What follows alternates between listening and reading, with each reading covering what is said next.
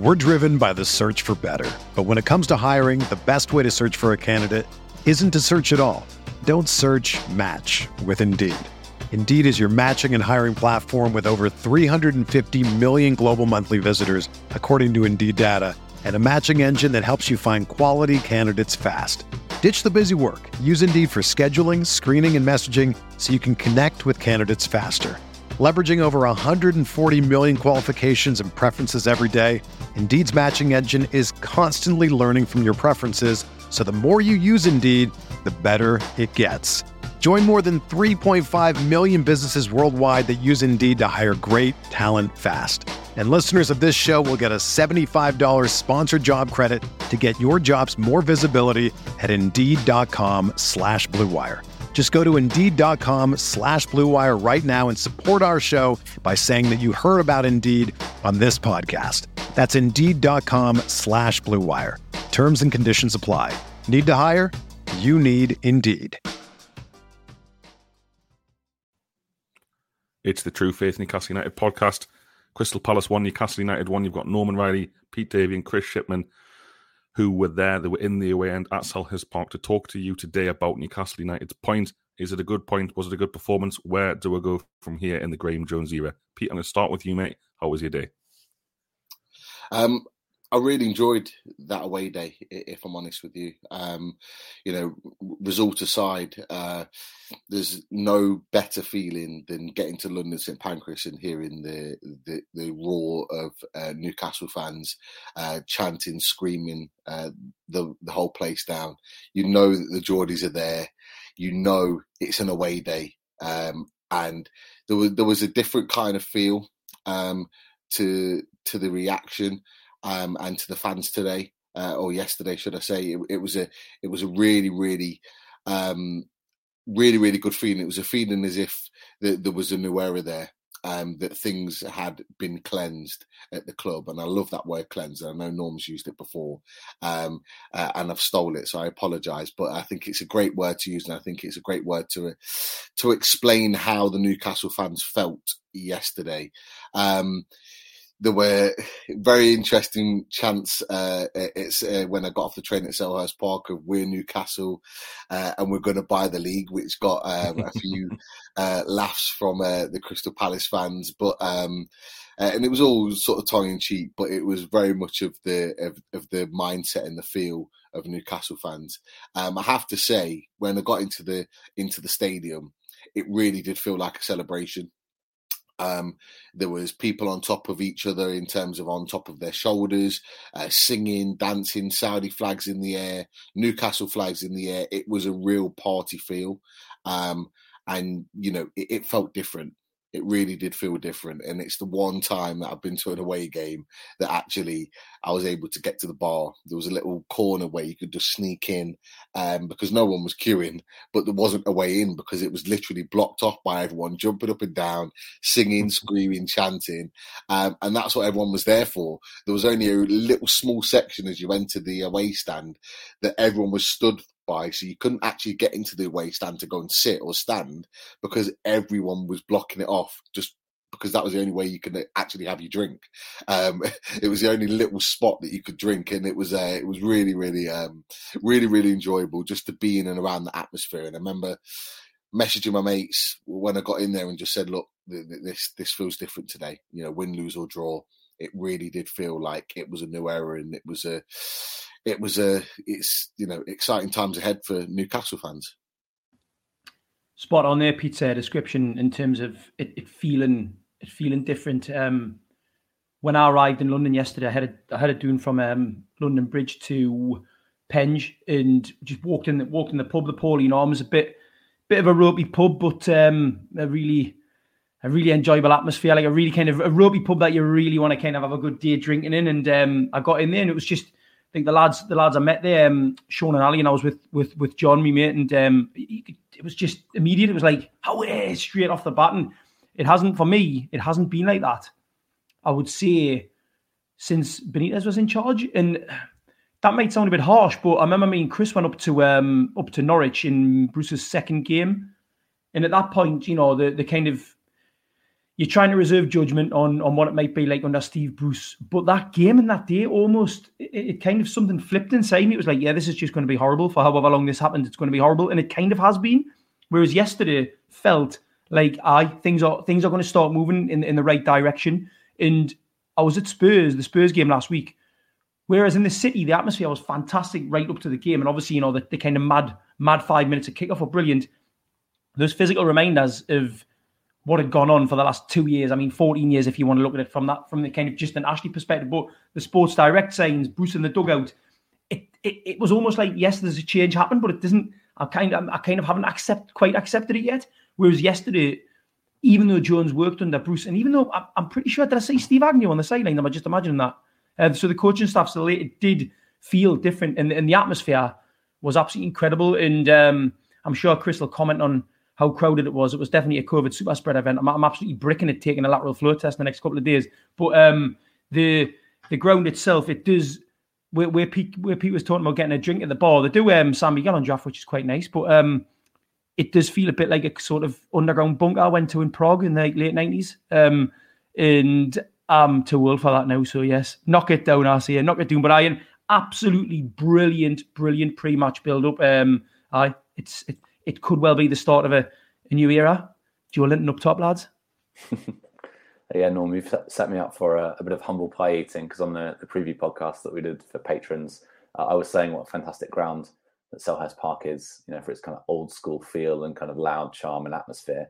And it does have them, but also in a kind of COVID or post COVID, whatever world we're in now, um, it doesn't quite have the same charm uh, with everyone kind of being pressed together. So uh, yeah, I'm kind of going to walk back my answer that I had on the preview on that. Um, but I would just echo what you both said. I think the thing for me about it was it was a return to a sense of anticipation, looking forward to what was going to happen, and the sense that things were unknown. And you know, what are the reasons that we go to football for? Yes, to support the club that we love, but also because of the inherent drama that is in the game and you know not knowing what's going to happen. We, have not had that for far too long. So you know we don't know what the kind of probably quite short graeme jones era is going to bring. We don't know what's going to happen afterwards but it was the sense that you know something different is possible. Something else is going to happen. And i think in that kind of vein i don't think i've ever kind of refreshed twitter like i was doing um, you know in the build up to, to two o'clock for that lineup I'm just really fascinated to know what the lineup was. And the club actually leaked it themselves five, ten minutes early on Instagram, which kind of sent us into a bit of a kind of a frenzy on whether this was real or not. But um, yeah, just the return to kind of um, a sense of occasion and uh, yeah, what could be. Next one, lad. It sounds, like a cracking day. I watched um, in a pub, which was the first, a first in about ten years. You know, I just happened to be in the pub, was going to watch on my phone, and then on the big screen there it is Newcastle United playing at Crystal Palace away end booming sounded unbelievably loud on TV unbelievably and we're still not very good. I'm sure we're going to talk about that in this podcast. Might touch on it. But the, the, the sense the sense of support was just like it was probably my favorite part of watching that game apart from Callum Wilson's goal was just hearing the away end consistently you know completely out singing as you'd expect from away fans but out singing the home fans and it just it just feels like Newcastle United's back. It's not about being good. It's not about winning the league. Th- those things will be nice, and I'm sure we'll get there eventually with them. But I just sensed a real pride from that away end yesterday. Maybe it's a little bit of togetherness because everyone seems to be against us at the minute. Media, other football fans, Jurgen Klopp, bizarrely, loads of people like that kicking off about us relentlessly just seems to have, have brought us together even more, and that's really, really, really positive for me and there's a lot of pride. I think there's a lot of pride anyway about Newcastle and the football club at the minute and what we've got back. But I think there's even more pride in supporting my club, which is what we do so well. Norman, let's let's get into it then. The, the Graeme Jones era, if it is to be an era, as Chris says, because it might not last very long. How was it for you, mate? What did you make of that point yesterday? Incredibly fortuitous point. We, um, you know, if you watch you watch back the highlights, you're at the game, and it felt like we were being slapped. I mean, it really did. Um, I think you could argue that defensively there was, you know, we were we were organised, let's say, but to me it was more a case of that kind of last ditch desperate defending, which suggests that obviously there's a kind of renewed determination in the players, right? You get that there's, there's more there's more of a fight, right? Um, So that that's one thing I will say is the players did not like they didn't give up at any point, um, despite the fact that Palace were were dominating the ball. They created. I mean, you're looking at what a good four real clear cut chances as well. So it was it was a difficult performance to watch. But but even then, weirdly, despite the fact that Palace were dominating, I did have this. There was a little bit of confidence inside me. I did think we'll we'll get something. Yeah, we'll get something. Yeah, and obviously when you've got Callum Wilson up top, uh, you've always got a chance, right? I mean, the goal itself, I'm sure we'll talk about it more. But wow, wow, something spectacular. Um, I did. I, must say that when we saw the lineup, as Chris has leaked on Instagram, I wonder if we um get to the stage where player is finds out they're dropped via Instagram one day. I'm sure it'll happen. Um, you know, much much like Caldolo found out in the press, someone will find out on Instagram that they've been dropped. Um, but I think looking at the lineup and trying to sort of work out what the formation was, it became quite obvious that it was a you know three uh, three centre halves, two wing backs, and then you're trying to figure out what positions you're going to see in terms of Maximin, Fraser, and Hayden. And then when I saw when the players came out and they kind of lined up, it became obvious that Fraser was on the left hand side of an narrow midfield and Hayden on the right hand side. And that threw me a bit, I must say. I, I did think, well, does this indicate that a lot of the tactical input over the last sort of six to 10 months has been from Graeme Jones. Um, a little bit disconcerting. And for all of the huff and puff of players like Hayden and Fraser, they still weren't playing in their best positions. So they still weren't as effective as I, I feel they could be if um, if there had been, you know, Fraser on the right hand side, for example, which is where, which is where he plays out wide right, not not a not as a narrow midfield on the left hand side of a of a midfield three. So that was a bit disconcerting. And what it suggests is, as much as personally, I like Graeme Jones. I mean, he's, he's from Gateshead for a start, which is where I'm from. It's I think possibly the first manager from Gateshead in Newcastle's history. Um, I'll, I'll double check. I'm sure there's probably someone in like 1903 managed them, but um, you know, my, my history doesn't stretch that back far. But um, and, and he's patterned before the game, very much a incredibly proud Geordie, right? There's no two ways about it. And you get the impression with Jones that he is someone who has followed Newcastle all of his life. Bruce, yes, he's from Newcastle. Yes, he supported them as a kid, but he moved away and became a Man U fan, really. Whereas Jones, you still feel that he's a is an act, he's a genuine Newcastle fan, and for him, it must have been a a great day. So all in all, mate, um, you know, Jones isn't the answer to the problem that we have at the moment. But yesterday I saw a lot of fight there, and you've got to give him credit for that, right? The players responded to him. Very interesting, mate. And there has been some comments on social media about, about Jones getting it, you know, coming coming over to the away end after the game, punching the air, genuinely feeling like he is a he is part of the football club, not just here to pick up his money and Moon and whatever else we got from his predecessor. It's a question I'm, I'm kind of interested in this from all three of you, but Norman, I'll start with you, All right, I think that's a really, really good point. Okay, that's a really good point. Crystal Palace are 14th in the league, but that probably doesn't do them justice in terms of how they performed this season. I mean, Patrick Vieira must be thinking, how have I not taken six points this week from the two performances? But Newcastle had, what, 21% possession in the first half? 25% possession in the second half. If Crystal Palace had won that game 3 or 4 1, I really don't think we could have complained. Do you think this is there's an argument out there that we're adding a little bit of gloss to this? Because, and again, I'm, I'm most interested in your opinions because you were there, lads, and you felt it and you saw it and you celebrated it full time. You celebrate with Graeme Jones. Are we adding a little bit of gloss here that once again Newcastle have been very poor and very, very fortunate not to have been soundly beaten here? And in terms of staying in the Premier League, this hasn't actually told us that much more about this club and this team moving forward. We're driven by the search for better. But when it comes to hiring, the best way to search for a candidate isn't to search at all. Don't search match with Indeed. Indeed is your matching and hiring platform with over 350 million global monthly visitors, according to Indeed data, and a matching engine that helps you find quality candidates fast. Ditch the busy work. Use Indeed for scheduling, screening, and messaging so you can connect with candidates faster. Leveraging over 140 million qualifications and preferences every day, Indeed's matching engine is constantly learning from your preferences, so the more you use Indeed, the better it gets. Join more than 3.5 million businesses worldwide that use Indeed to hire great talent fast. And listeners of this show will get a $75 sponsored job credit to get your jobs more visibility at Indeed.com slash BlueWire. Just go to Indeed.com slash BlueWire right now and support our show by saying that you heard about Indeed on this podcast. That's Indeed.com slash BlueWire. Terms and conditions apply. Need to hire? You need Indeed.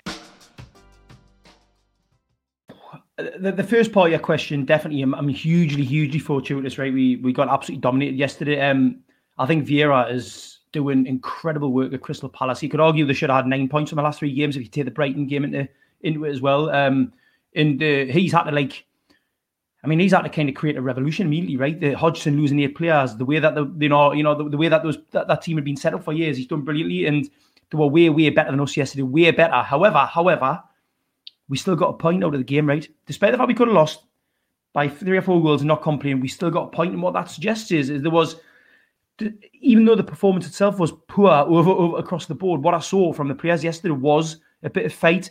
So the new person coming in, there is clearly something there. There is clearly something there to work with. So I'm, I'm trying. I'm trying to be objective, uh, but I cannot because I, again at that match yesterday, that, that put it this way, the optimism I felt during the game, even though we're being dominated, right, I still didn't feel we're going to lose the game.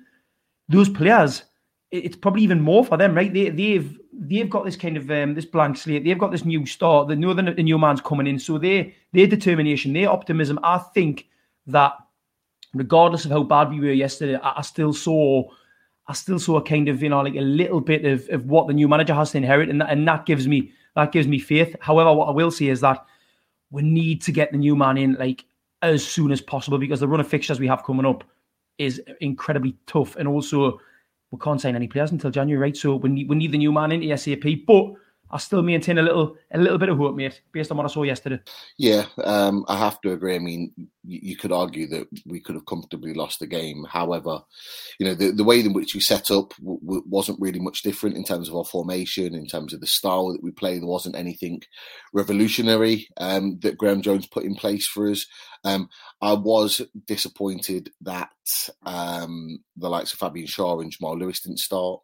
Um, I was disappointed to see uh, Clark in the team um, because I thought he was horrendous against uh, Spurs. I thought if there, was, if there was one player to be dropped, it was him.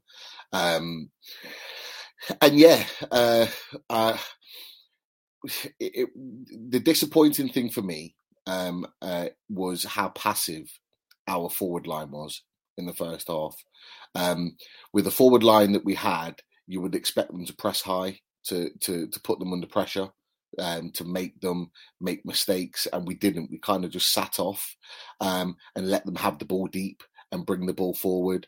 The lack of pressing allowed them to play through the midfield with uh, absolute ease, um, and that's not what you want when you're a team that's set up with with ultimately a back five.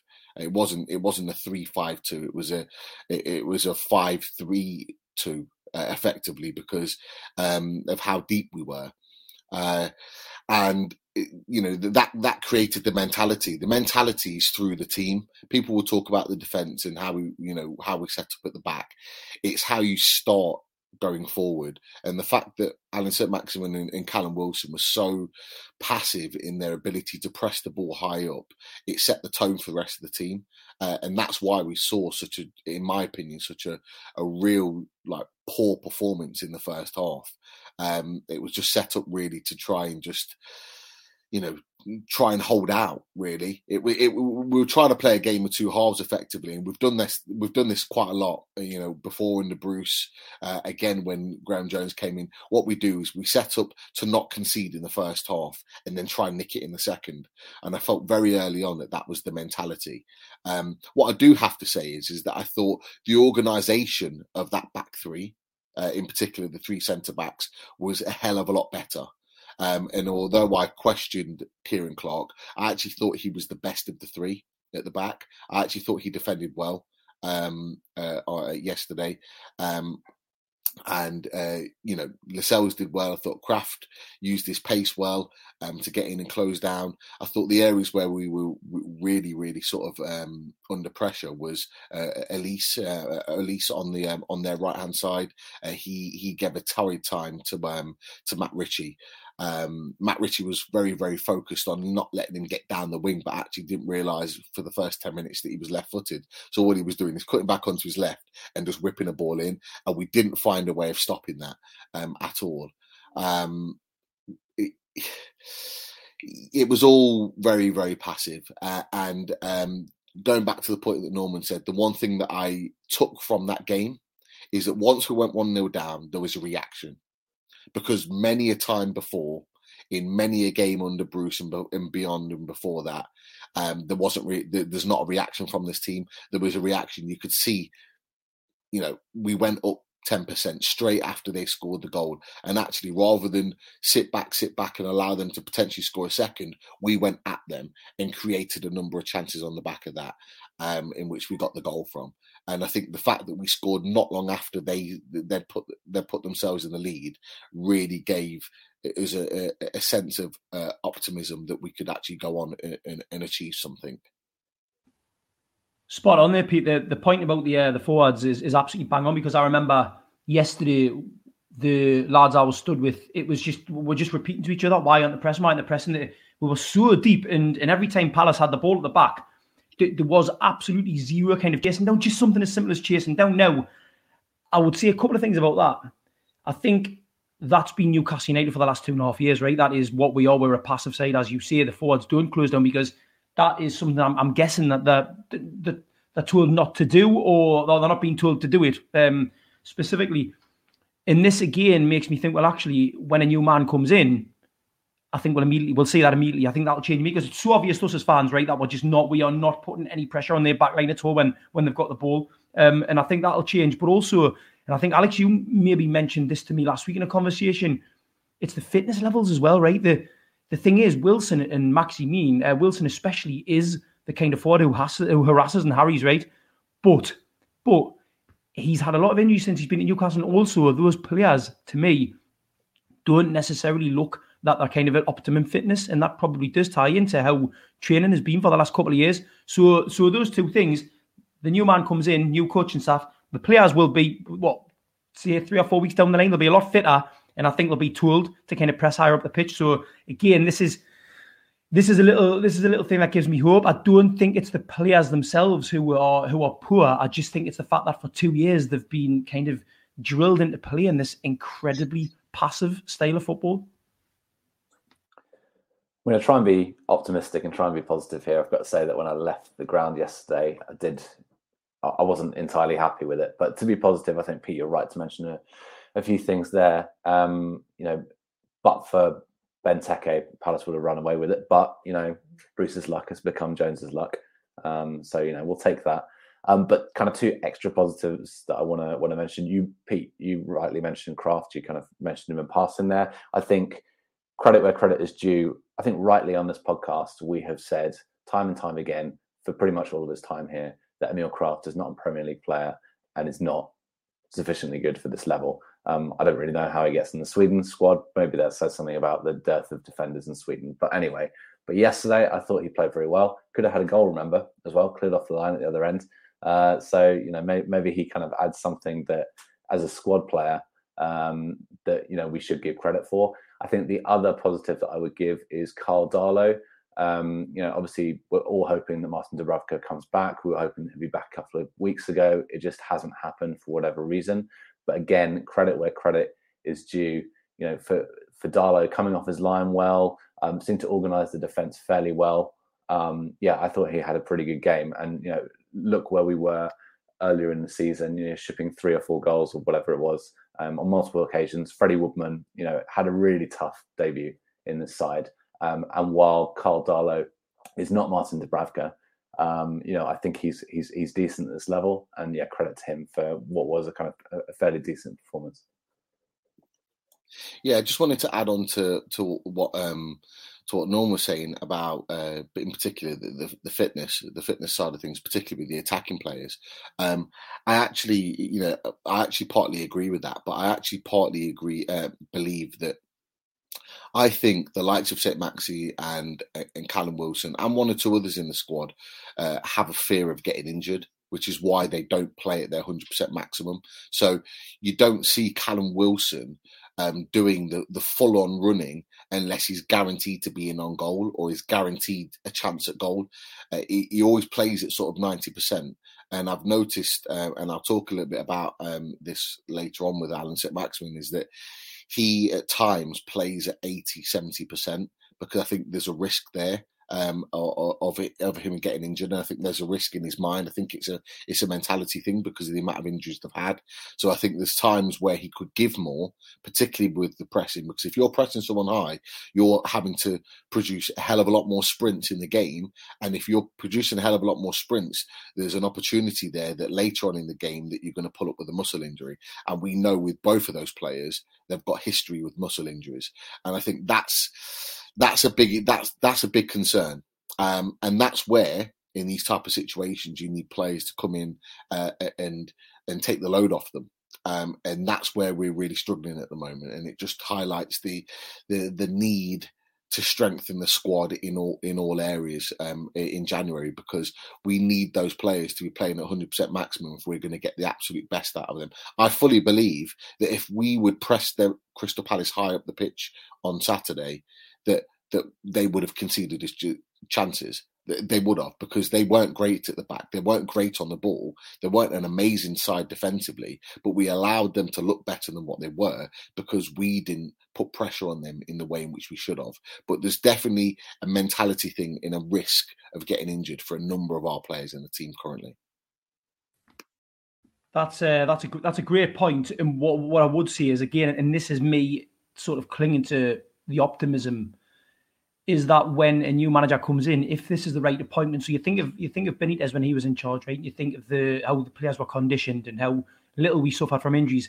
What I would like, what I like to think is that this new person comes in and players such as Maximin and Wilson, that conditioning is just absolutely spot on. So you will start seeing that extra ten percent. And as you say, if we bring in a genuine understudy or competition for Wilson, then that'll again that'll kind of that'll change things. So I do I do think you're right. There is this fear of getting injured, injured, but with the right coaching staff, the right manager in, that's something that we might see might see disappear. So again, again, there is you know there's room for there's plenty of optimism, right? Let's be optimistic. God. Good points, lads. This is a really interesting discussion, and and Chris, this might be partially what it's like watching it on TV to being in the end. I actually thought two of Newcastle's worst performers yesterday were Carl Darlow and Emil Krafth. Um, I mean, it, it is all about moments, and I'm, I'm concentrating on moments, and I'm only looking at looking at the players when the ball is near them ultimately. Whereas you you you have a a broader view about what's going on off the ball, following runs, you know, filling space, all those kind of things. I'm probably not seeing, but I thought Benteke in particular, they clearly clearly targeted two players along our back five, and that was Krafth and Ritchie um, Benteke was pulling off on a Krafth, particularly in the first half, relentlessly. You know, that header that hit the post, Krafth doesn't even get off the floor. And I suppose that, you know, if I'm going to be critical of Graeme Jones, I'm thinking some of the batshit mental team selections we've seen this season, I've been blaming Steve Bruce, but you've gone with, you know, Norman sent me a, a message before saying if you look at Palace's bench, which is very strong, by the way, very strong indeed, a lot of those players would walk into our first team. Well, I think a lot of players in our bench should walk in our first team, like Miguel Almiron, um, and and several others, Joe Willock, uh, Jamal Lewis. I think um, would, would should all be starting for me. But it's one game, and it's it's a game where we've gone in and we've got a point, so I can't be too critical um, of that. But Darlow as well. Benteke actually heads the ball, I think, on the six yard line. I think Martin Dubravka comes and claims that ball. And at this level, we're so reliant on those moments going our way because we create so little in the game and we are so passive, like you lads have all said. I feel, and again, I'm not I'm not criticizing the selection of Darlow in particular. It's just I think the more we play with these players who I believe are below the required standard of the Premier League, crucial moments like that go against you. And for all the reasons like you lads have correctly said, we, we simply don't have enough. At the minute, we don't have enough to A, keep a clean sheet, which is a massive problem, and B score twice in a game. Would it look like scoring twice in a game, even though we scored twice against Spurs? But that was with a huge, a huge slice of luck. So I think that's interesting anyway. But Chris, I mean, first of all, you could either come back on any of those points, but if you want to move on, I know you're really keen to talk about Newcastle's central midfield, which has been a problem for a long time at the club, and I think you're going to say it was a problem yesterday. Uh, yes, yes, I am. I'm, you know, I've done my positive points, and you're right to kind of critique a couple of them. Uh, that's that's fair enough. But uh, yeah, I think to be uh, critical, I think the midfield is the area we probably almost threw it away. Um, I think it's fair to say that centre midfield, defensive midfield has long been a problem position for us. It's been kind of patched up over the last kind of decade or so. Uh, Diame had a good kind of six to nine months where he was a world beater, but you know definitely since then we haven't necessarily had anything aside from you know Willock when he came in um, you know for a couple of months earlier uh, in the year. Um, the trio that we had starting in midfield yesterday, you know, we had Sean Longstaff and Isaac Hayden probably pick themselves, uh, given the, that Willock is unfit and apparently has been having uh, injections in his toe uh, for a little while now. Uh, and then also Shelvey suspended uh, for stupidly getting himself sent off. So Longstaff and Hayden, you know, totally understand that. But to have Ryan Fraser in centre mids uh, for me was a mistake. It was kind of mentioned earlier. Jones said in his pre-match press conference uh, at the end of the uh, working week that everyone knew their job, but for me that wasn't evident. And I think Ryan Fraser is the um, is the kind of example of that. I, I, think it could be argued that actually he, by, by being played out of position there, actually confused things for the two other players. Now Sean Longstaff and Isaac Hayden are limited, but we have seen, particularly under um, I was going to say the previous manager, the previous manager but one, Rafa Benitez, that actually they can be coached to be very effective at this level. But I think having Ryan Fraser in there, first, he doesn't play to his strengths. And because he's not a natural central midfielder, he disrupted the other two. Um, they didn't press or kind of move as a unit. Fraser, because he's naturally a winger, kind of kept drifting wide, and to the point where you know I, I wasn't sure whether he was being played as a central midfielder um, and had to check. But apparently he was, but he was kind of moving around so much that that wasn't necessarily um, clear. I do understand that it is hard to find a place for Ryan Fraser, and you know he is a good player. He proved that at Bournemouth, and we know historically that he has linked up well with Callum Wilson. But you know, partly uh, and largely actually through injury, he hasn't done that in his time here. So you know, maybe he is a luxury player is he a player that we can afford to have in a relegation battle? I'm not necessarily sure, but particularly based on yesterday. And I think the final thing I would say about Fraser and just that midfield trio that didn't work is because the way that Fraser was disrupting the central midfield, the players that they were shielding um, in the defence, particularly Lascelles, you know, he's not good with the ball at his feet. You definitely saw a sense of panic there, you know, hoofing the ball even more than kind of usual. Um, and there was a kind of, there was clearly a kind of, um, you know, if you're having the likes of um, Edouard and Zaha running at you, a sense of kind of panic of not knowing how to deal with them. So the final thing that I would say there is, you know, we had Fabian Schär on the bench. I don't think, you know, he doesn't start as a, a central midfielder, defensive midfielder, but if you're going to play the three, would it not have been better to have Schär, who plays there for Switzerland, rather than Fraser, who definitely isn't a central midfielder? Oh, that's a that's a that's a bold suggestion, Chris. Given that Schär has played central defence midfield for Newcastle before and been absolutely rinsed, if I recall correctly, um, I would just like to see him at centre half. To be honest with you, but your point on Fraser disrupting the other two midfielders interesting. I probably disagree with it because I think I just think the reality is Ryan Fraser, they cannot play in a, a narrow midfield position. He's, he's a winger, he's an out and out winger. And I think that I don't think he disrupted Longstaff, let's say, because Longstaff's in his natural position. I think what you've got is you've got Ryan Fraser, who is a, a winger playing in a narrow centre midfield. It's almost like he's overcompensating because he doesn't know how to play in cent- centrally right. So he's kind of almost static in the centre of the park. Like he's not necessarily, he doesn't necessarily know how to play that position, what runs to make, when to go away, when to come back in. And then you've got Isaac Hayden on the right hand side of a three man midfield, who isn't, in my opinion, he, that he again he is a, a, central defensive midfielder. He's not someone who should be on the on the you know on the, on the right or the left of a, of a sort of narrow midfield. He should he needs to be in the centre, covering the sort of forty yard area, kind of you know working side to side, making tackles, making blocks, closing down space. What Hayden tends to do when he's playing that position is he starts to drift out wide and he ends up almost becoming like a kind of auxiliary right hand side of midfielder. And we saw that yesterday. He kept Viera to the right hand side, and he cannot play in that position. So I don't think it's a case of player, as I say, Fraser disrupting other players' position uh, positions. I just think these players don't know how to play in those positions, and that that was that was my concern when I saw the lineup yesterday. Was he's picked a couple of players out of position again? So it is, um, and I think there is a place for Fraser in this relegation battle. Um, there's a place for Fraser if we play um, either a sort of four two three one or a you know a four four one one. He can he can play out wide and he can play very well out wide as well.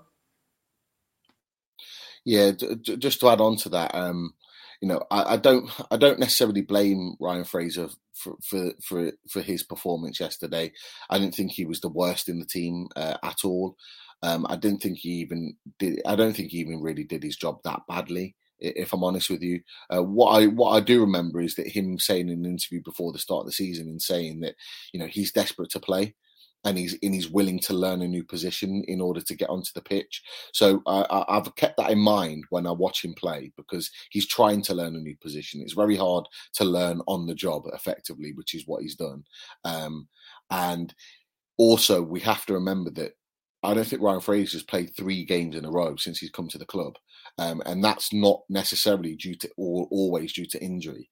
Um, it's due to non-selection as well. So he needs time to build up and get used to the way of playing. And just playing ninety minutes or close to ninety minutes on a regular basis, he'll need time. Personally, I was happy to see him start.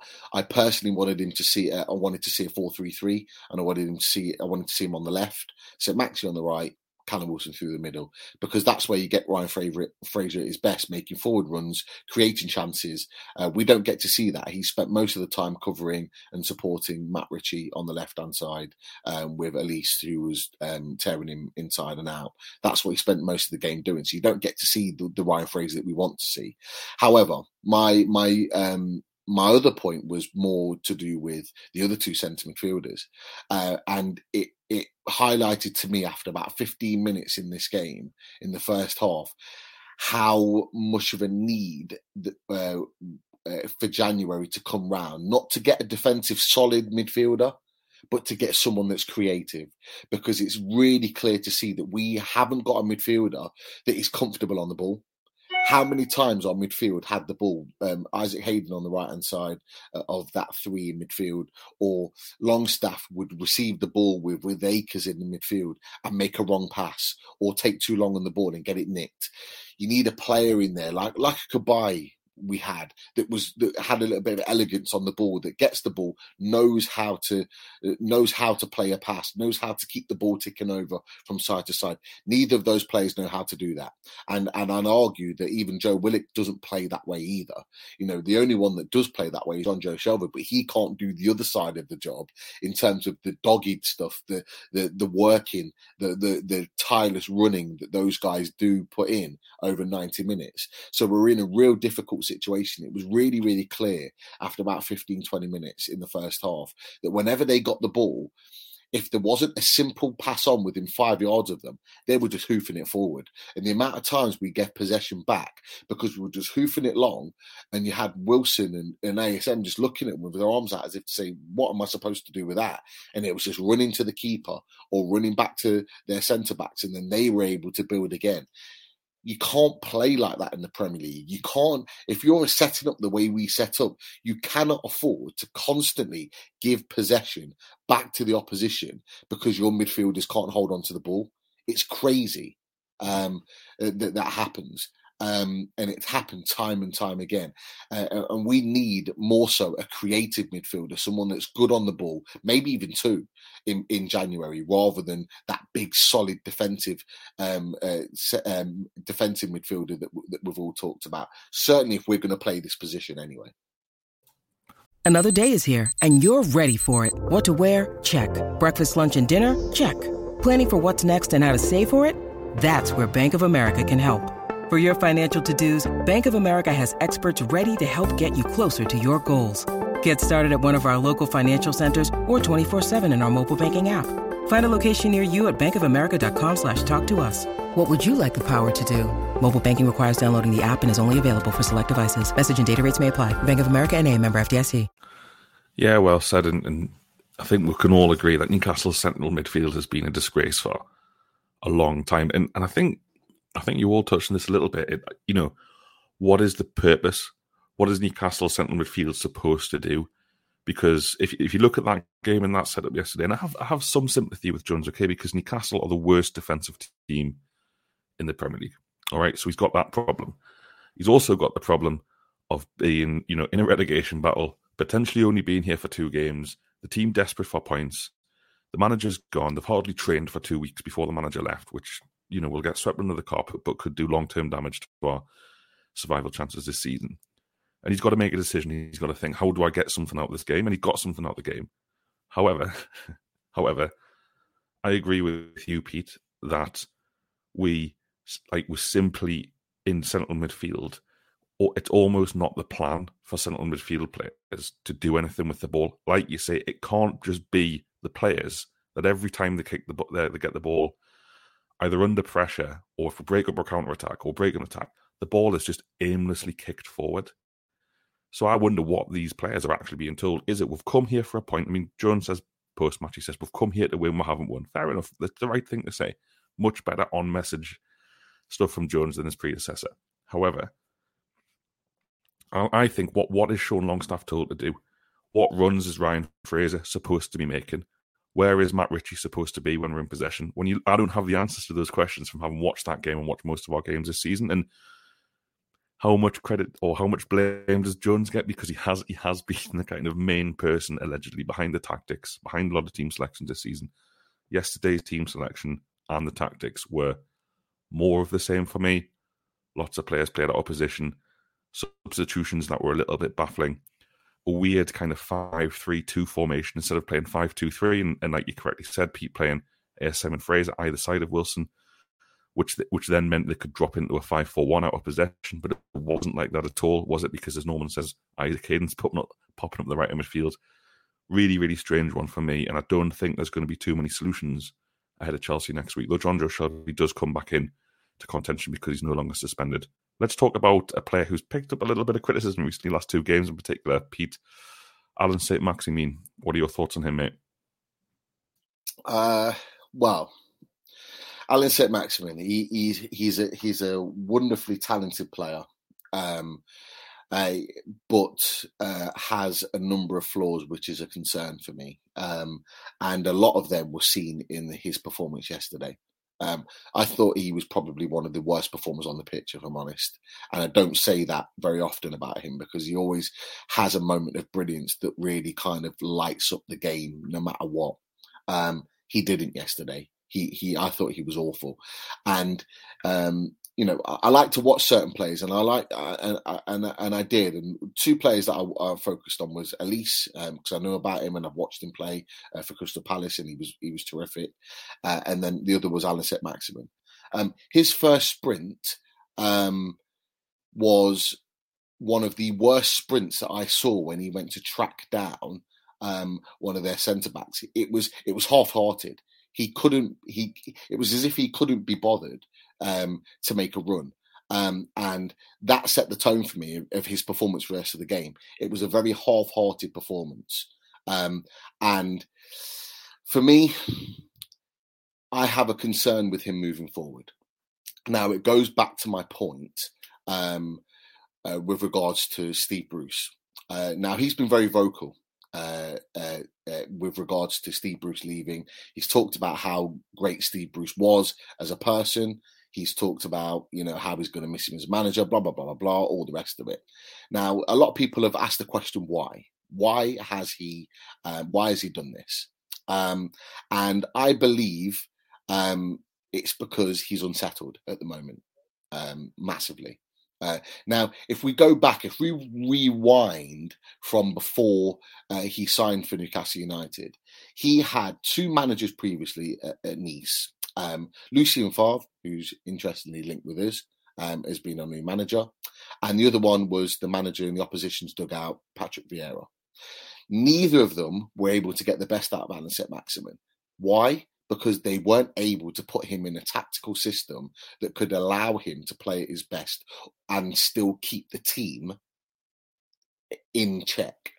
Um, but he's come to Bruce, um, and Bruce has been able to do that in the Premier League, in the best league in the world, has been able to do that. Try and bring him in tactically, whether he's out on the left, whether he's out on the right, or even as a front two, to allow him to still tactically be able to shine and do his best in a team. I think now, and I think his future is secured at Newcastle for the time being. But I think now he's unsettled. And the reason being is because now Bruce is gone, a new manager's going to, going to come in, a higher profile manager that's going to come in that won't necessarily just accept Alan Saint-Maximin and the way in which he plays. Okay. The top managers want players that want to play in a system, no matter how good you are. If you don't play in a system and you don't play in the way that they want to play, they will look to move you on, or you'll find yourself on the bench and they'll be able to justify it. Now, is with the financial power that we now have, that could well be the case. Now we we've been talking about, oh, it's great. We, we're you know we're the richest club in the world. We've got financial power. We've got ambition. We now can build a team around Alan Saint-Maximin. I don't think Alan Saint-Maximin's thinking like that. I think Alan Saint-Maximin's thinking, I'm expendable here. I could potentially get moved on for how good I've been because I don't fit into the way in which a new manager might want us to play. Um, and I think there's a little bit of concern there. Now, has he done himself any justice in his performance yesterday? No, not at all. Um, and he needs to now, between now and the rest of the season, or in particular between now and when a new manager is appointed, he needs to show that actually he can play within a system and still be effective in games. Because if he can't, I do believe, not necessarily this season, may not even be next season, but maybe the season after, um, he might find himself at another club. Great points. Um, really interesting. Really interesting that. Um, I suppose. I mean, look, as a player, talent-wise, he is absolutely incredible. Right, his natural footballing ability is, is quite spectacular. Like, really, like nothing I've, i can say I've seen. Um, however, what what you've said there's got me thinking about when he was at Nice under under Vieira, and Vieira said back in 2019, and quoted you, um, Allan's problem is that sadly he thinks that talent is enough to go to the highest level, and he needs to understand that he needs to work to make sacrifices. He needs to suffer, and sadly he has not yet understood that. And then that got me thinking about your point we did on a podcast earlier on in the season, where you said that you don't get the impression he does any kind of weight training as well. So I think that that sort of maverick element to his personality, that that maverick aspect of him. You, you, could be right. A new manager comes in who's a bit more tactically um, uh, forensic, right? And he had, you know, a bit like Rafa, right? Like let's say like Benitez, right? A, a manager who gives players specific rules and, and you know the need to stick to that kind of rule. Or like when Guardiola basically has, you know, kind of. Um, he tells Raheem Sterling exactly where he wants the, to be on the pitch at that point in time. So he may well struggle with that kind of manager. However, the reality is he's such a good player, and we're in such a poor position at the minute that the manager coming in has to learn to to work with them and to learn to get the best out of because we absolutely need a top um, top of his form, Alan Saint-Maximin. He's, he's like he's him and Wilson for me are the absolute keys to get out of the the next eleven games to get the points that we need to get into January in a position where we can we can actually make a fist of staying up. Yeah, well said. And I think I share a lot of those concerns. I think Allan Saint-Maximin is a really, really, really good left winger in the Premier League. I don't think he's a very good striker, and I've, I've unfortunately had had enough opportunities to see him play, either as a front two or as the lone striker under Bruce in the last what two or three games, two, three, four games actually that would played. Um, I think I think any new manager is going to have to get him to to contribute defensively. I feel like Bruce moved him into the middle. One because Saint-Maximin has said he prefers to play through the middle, but, but so what? That's not how football works. You don't just, you know, get to choose your position. And we saw against Spurs, I, I don't know if it was you who said it, Pete, or, or someone else said it, that you could, you could see his teammates against Spurs visibly frustrated with him just basically not tracking, you know, not looking behind him, not running back. He's a brilliant footballer and he's our best player when he's on form. However, like you correctly say, new manager is going to have to work out. Because to me, if, if we're playing on Maximin up front, the team the team suffers. He should be on the wing, doing his thing, cutting inside, not getting on the long balls or not jumping for long balls or not or not trying to you know you look at Newcastle yesterday and playing playing two forward players. We had one shot or two shots in the whole game.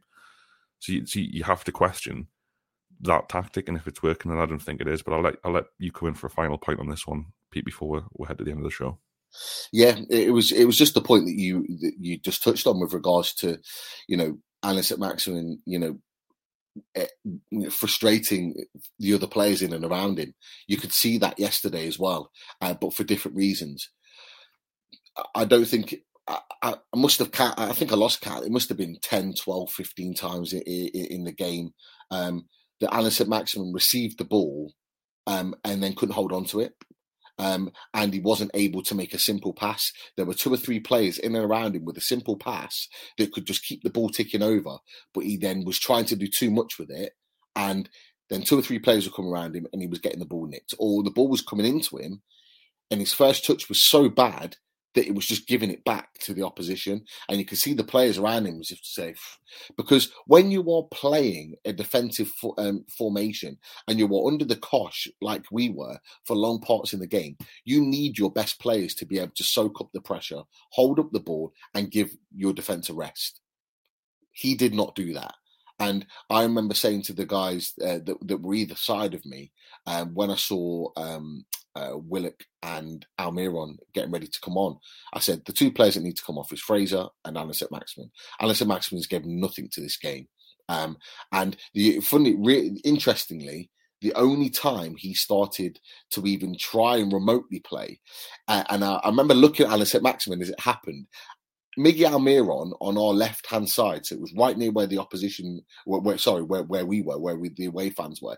He picked up the ball, and for the first time in the game, he got the ball and he drove forward and he ran forward and he committed a defender. And I think he won the free kick um, uh, halfway into their half, and it was a fantastic run. And you could see Alan St. Maximin just watching him, uh, watching him and thinking, why am I not doing that? Next time Alan St. Maximin gets the ball, bang, he does the same. The next time um, and Miggy starts to press the ball, bang, he starts to press the ball. And it was almost a realization that actually maybe I should be doing this. But we can't wait for 60 minutes, 70 minutes in a game for him to realize that that's what he should be doing. He should be doing that from minute one because he was starting the game. And for me, I think there's a massive argument going into the Chelsea game that Miggy Almiron should be starting ahead of Alan St. Maximin. For how good Alan St. Maximin is, for me, that performance wasn't good enough. And if he needs to learn that his performance needs to be better, maybe he needs to have a eh, eh, maybe he needs to have a game on the bench. It's a big call. It's a big call, but I like it. I like it. And I also think we talked about the central midfield earlier and just didn't even talk about Joe Willock, which is probably, uh, you know, says something about his form this season, sadly, so far. And, you know, that, that's the thing. If you look at Newcastle's bench, there are options there. For whoever comes in, there are options. It's not like when Benitez came in and he had to play Jack Colback and Sissoko at left back. Like we're not we're not at that stage yet, but we're gonna have to finish the show off. Norman, I'm gonna I'm gonna let you have the final word. Nine points, sorry, nine games, four points. It's looking pretty bleak. Chelsea and Brighton to come. Bookmakers would have both of those teams as strong favourites in those games against Newcastle United. You are very worried about relegation, aren't you, mate?